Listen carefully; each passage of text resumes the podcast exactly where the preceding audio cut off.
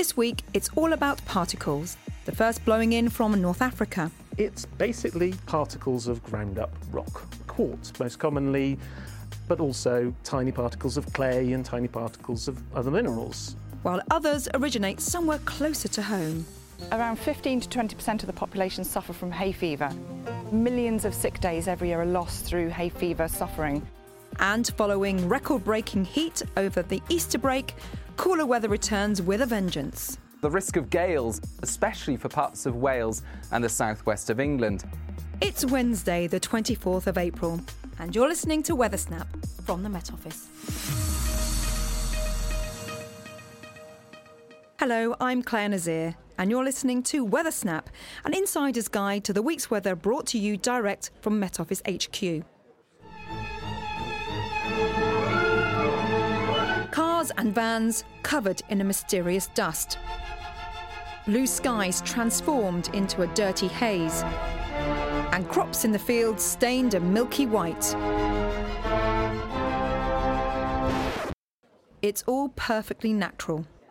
This week saw dust from the Sahara Desert blown high into the sky and deposited across large parts of Central and Southern Europe. Earlier, I spoke to Dr. Malcolm Brooks, an atmospheric modelling scientist here at the Met Office, who explained the process. It's basically tiny particles of ground up rock, quartz most commonly. As the mountains have been eroded that align the Sahara, it makes sand, but also tiny particles of clay and tiny particles of other minerals. When there's strong winds and you've got very dry soils, if there's a nice mixture of different particle sizes in the soil, some of the larger sand particles can get lifted up because they kind of stick up a bit. Once they get lifted up, they accelerate and then they smash down, and that impact can lift the smaller grains. So this is a chain reaction which results in a huge amount of dust mm-hmm. in the mid-atmosphere. And so this time, this dust has travelled from North Africa, mm-hmm. from the Atlas Mountains, across to much of the Mediterranean, then up towards the UK. Is this quite unusual? Unusual enough that it doesn't happen very often in the UK. It's not like a big weather issue for us. It, it is a big issue in lots of other parts of the world, in hot, dusty places. But it, in the UK, it might happen once or twice a year. One of the most famous ones was 2017, the time of Hurricane Ophelia, Absolutely. where we saw that beautiful moon and the very reddish skies. Ophelia was really interesting because there was a very big hurricane that tracked a dust outbreak, but also it tracked over forest fires that were burning in Portugal. So you got this wave of dust and then behind it a wave of smoke from these wildfires in Portugal. So that was a really, really unusual case. Are there any health implications of ingesting this dust? People who are fit and healthy, it's not that much of an issue, but for yeah, for, for people who are vulnerable, um, at the elderly or very young children who have asthma or that sort of stuff, it can be a big problem. So here at the Met Office, we model this dust, mm-hmm. and that information goes everywhere, doesn't it? We work with a whole range of other organisations, like NASA, for instance. Uh, in hot, dusty places, there are interests in aviation. It's also useful for planning aircraft maintenance, planning when to clean solar panels.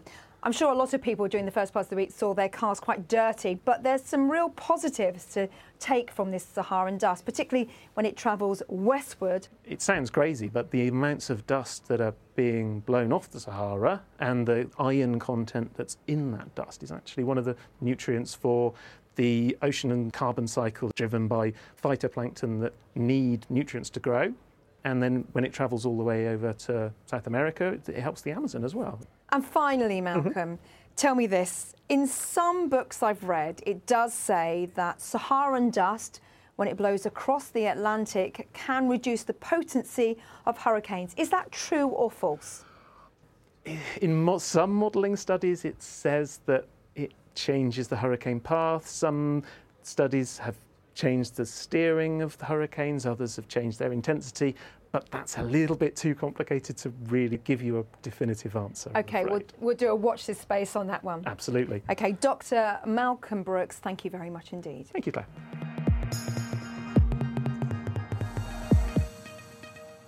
Now to particles of a homegrown nature.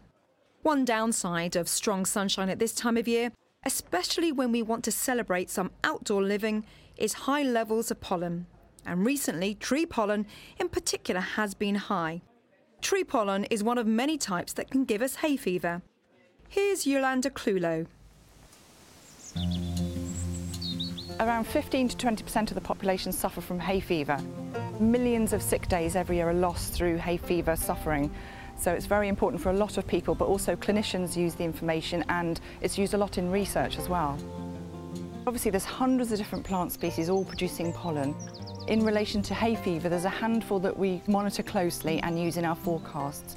So early in spring, we can see alder and hazel in the air, although only a small percentage of the population are allergic to those. So we actually start using birch in our forecast towards the end of March, and then we move into oak season, and then the grass season, and then the nettle season. Around 95% of people with hay fever are allergic to grass, so a heavy focus for the pollen forecasting season, around June and a few weeks either side.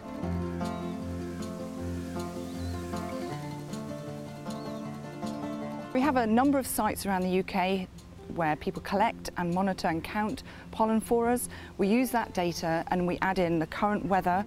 Pollen levels are impacted by rainfall, timing of the rainfall, wind, sun, temperature. All of these factors are added in and we produce a five-day forecast for what we anticipate the levels of pollen will be. Having a lovely, warm, wet spring is very uh, important for production of pollen on the plant and then having a warm, dry day with a gentle breeze will release all that pollen into the air. So weather has a very big impact on pollen levels in the air on a daily basis and also production for the season as a whole.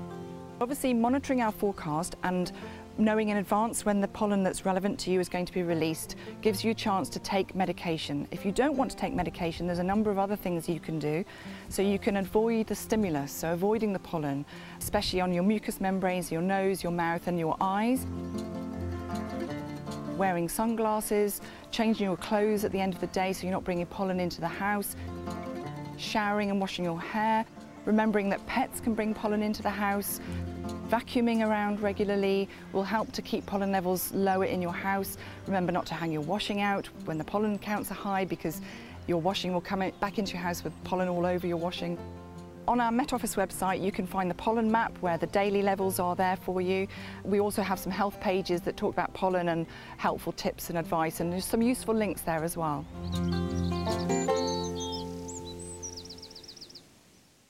Yolanda Clewlow, and you can keep an eye on the Met Office Twitter feed for daily pollen updates. Last week saw some record breaking Easter heat. All parts of the country at some point broke their temperature record on a particular day. Although the all time highest temperature for the Easter weekend still remains intact, that's 29.4 degrees Celsius on Easter Saturday in 1949, yes, that's 70 years ago, some temperature records were beaten. It was a hot weekend with values in some places reaching 12 degrees above the climate average. Aidan McGivern now gives us the lowdown for the week ahead and beyond. It may only be April, but Easter weekend felt like a summer weekend across much of the UK. However, you know what they say about the British summer three fine days, followed by a thunderstorm. And we'll certainly see plenty of thundery showers over the next few days as low pressure replaces high pressure and much cooler air arrives from the southwest. Now, those thundery showers will continue through Thursday and into Friday. There'll be some sunshine in between, but it will turn increasingly windy later Friday as another area of low pressure moves in from the Atlantic. Now, this area of low pressure is likely to turn fairly deep, and it will bring some wet weather across much of England and Wales in particular through Friday night and into Saturday. It will also bring strengthening winds with the risk of gales, especially for parts of Wales and the southwest of England. Into Sunday, a quieter spell of weather for many places. It will be a fairly chilly start, with cold air in place and a touch of frost in one or two spots. And for anyone taking part in the London Marathon, a fresh start on the starting line, but it will soon warm up. And actually, if the sun comes out, it will soon feel quite hot.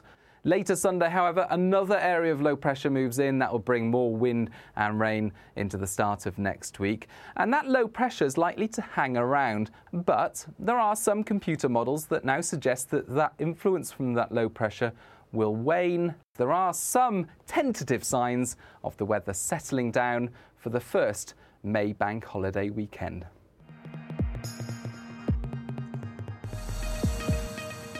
Aidan McGivern. And now here's Martin Bowles with last week's highs and lows.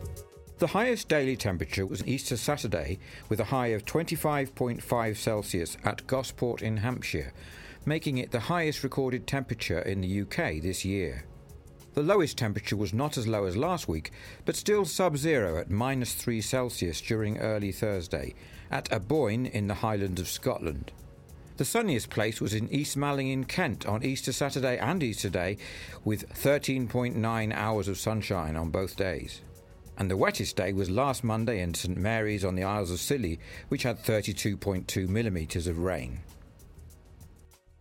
Finally, in global weather news, severe tropical storm Kenneth has now intensified to an equivalent Category 4 hurricane with sustained winds of 130 miles an hour. It will make landfall across northern Mozambique later this Thursday as intense tropical cyclone Kenneth. Although this system will not affect the region of the country that was devastated last month by Tropical Storm Idai, this time a combination of a storm surge and torrential rainfall from Kenneth will mean extensive and life threatening flooding across northern regions of Mozambique, with up to a year's worth of rain that's a thousand millimetres of rain likely in over four days. This part of the country has never had a cyclone make landfall in recorded history. Closer to home, across southern parts of France, northern Italy, as well as the southern Alps, heavy rain and thunderstorms will continue to persist, along with strong winds.